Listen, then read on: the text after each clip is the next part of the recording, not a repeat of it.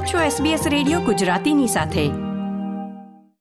નમસ્કાર, શુક્રવાર ત્રીસમી ડિસેમ્બર બે હજાર બાવીસના મુખ્ય સમાચાર આપ સાંભળી રહ્યા છો નીતલ દેસાઈ પાસેથી SBS ગુજરાતી પર.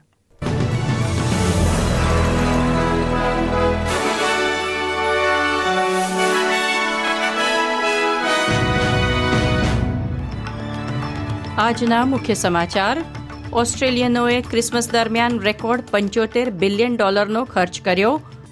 અન્ય દેશોએ ચીનથી આવતા મુસાફરો પર નિયંત્રણ લાગુ કર્યા બાદ ઓસ્ટ્રેલિયા પરિસ્થિતિ પર નજર રાખશે. બ્રાઝિલના મહાન ફૂટબોલર પેલેનું બ્યાસી વર્ષની વયે નિધન.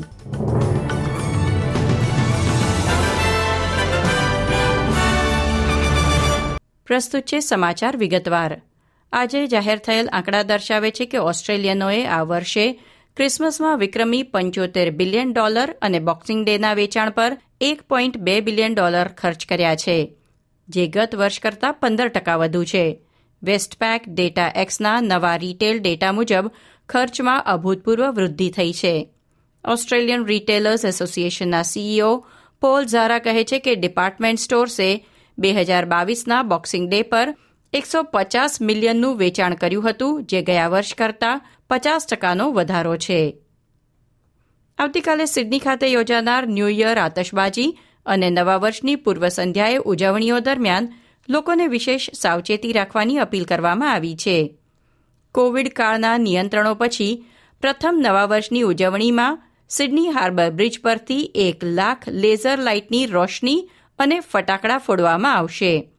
જેમાં તેર હજાર ફટાકડાથી આકાશમાં ઓસ્ટ્રેલિયાના આદિવાસીઓની કલાકૃતિ તૈયાર કરવામાં આવશે અને બે હજાર ફટાકડા ઓપેરા હાઉસને પ્રકાશિત કરશે. હાર્બર બ્રિજ પર એકસો ચોર્યાસી સ્થળો પરથી છોડેલા કુલ સાત હજાર ફટાકડા વિવિધ રંગોથી આકાશ ભરી દેશે.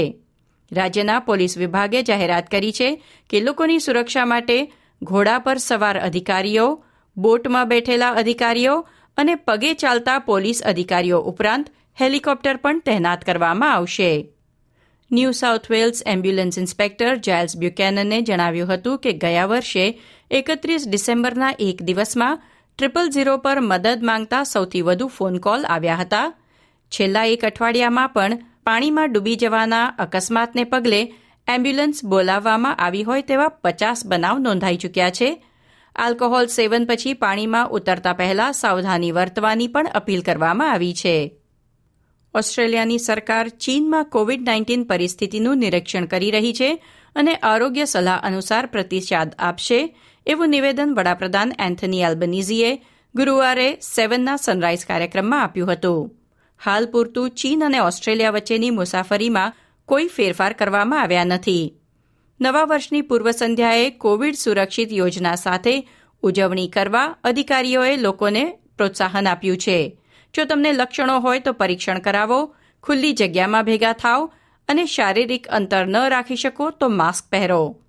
તાસ્મેનિયામાં કોવિડ નાઇન્ટીન સંબંધિત ટેસ્ટિંગ અને અન્ય આરોગ્ય સેવાઓની માંગ વધતા ક્રિસમસ રજા પર ઉતરેલા હોસ્પિટલ સ્ટાફને કામ પર વહેલા પાછા બોલાવવામાં આવ્યા છે.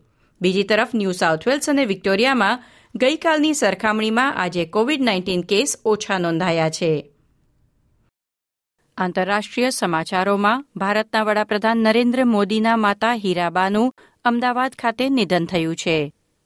હીરાબાની ઉંમર સો વર્ષની હતી. તેમને મંગળવારે તબિયત બગડતા હોસ્પિટલમાં દાખલ કરવામાં આવ્યા હતા. ભારતીય સમય મુજબ શુક્રવાર વહેલી સવારે સાડા ત્રણ વાગ્યે અમદાવાદની યુએન મહેતા હોસ્પિટલમાં તેમણે અંતિમ શ્વાસ લીધા હતા. માતાના નિધનના સમાચાર મળ્યા બાદ વડાપ્રધાન મોદી નવી દિલ્હીથી અમદાવાદ રવાના થયા હતા. તેમણે ટ્વિટર પર શોક સંદેશ પાઠવ્યો હતો. ત્રણ વખતના ફૂટબોલ વિશ્વકપ વિજેતા અને વીસમી સદીના સૌથી મહાન ખેલાડી પેલેનું બ્યાસી વર્ષની વયે અવસાન થયું છે. નવેમ્બરમાં પેલેને કેન્સરની સારવાર માટે સાઓ પાઉલોની આલ્બર્ટ આઇન્સ્ટાઇન હોસ્પિટલમાં દાખલ કરવામાં આવ્યા હતા. તબીબી અહેવાલો જણાવે છે કે કોલન કેન્સરને કારણે ઓર્ગન ફેલિયરથી સોકર સ્ટારનું મૃત્યુ થયું છે.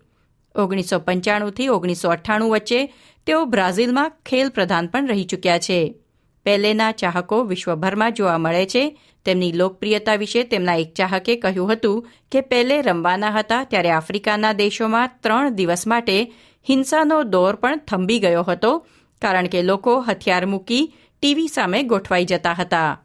પહેલે ઓસ્ટ્રેલિયામાં તેની એકમાત્ર મેચ રમ્યા તેને અડધી સદી થઈ ગઈ છે, પરંતુ આજે પણ ફૂટબોલ ચાહકો એ પ્રસંગને યાદ કરે છે. આ સાથે આજના સમાચાર સમાપ્ત થયા. આ પ્રકારની વધુ માહિતી મેળવવા માંગો છો? અમને સાંભળી શકશો Apple podcast Google podcast Spotify કે જ્યાં પણ તમે તમારા પોડકાસ્ટ મેળવતા હોવ.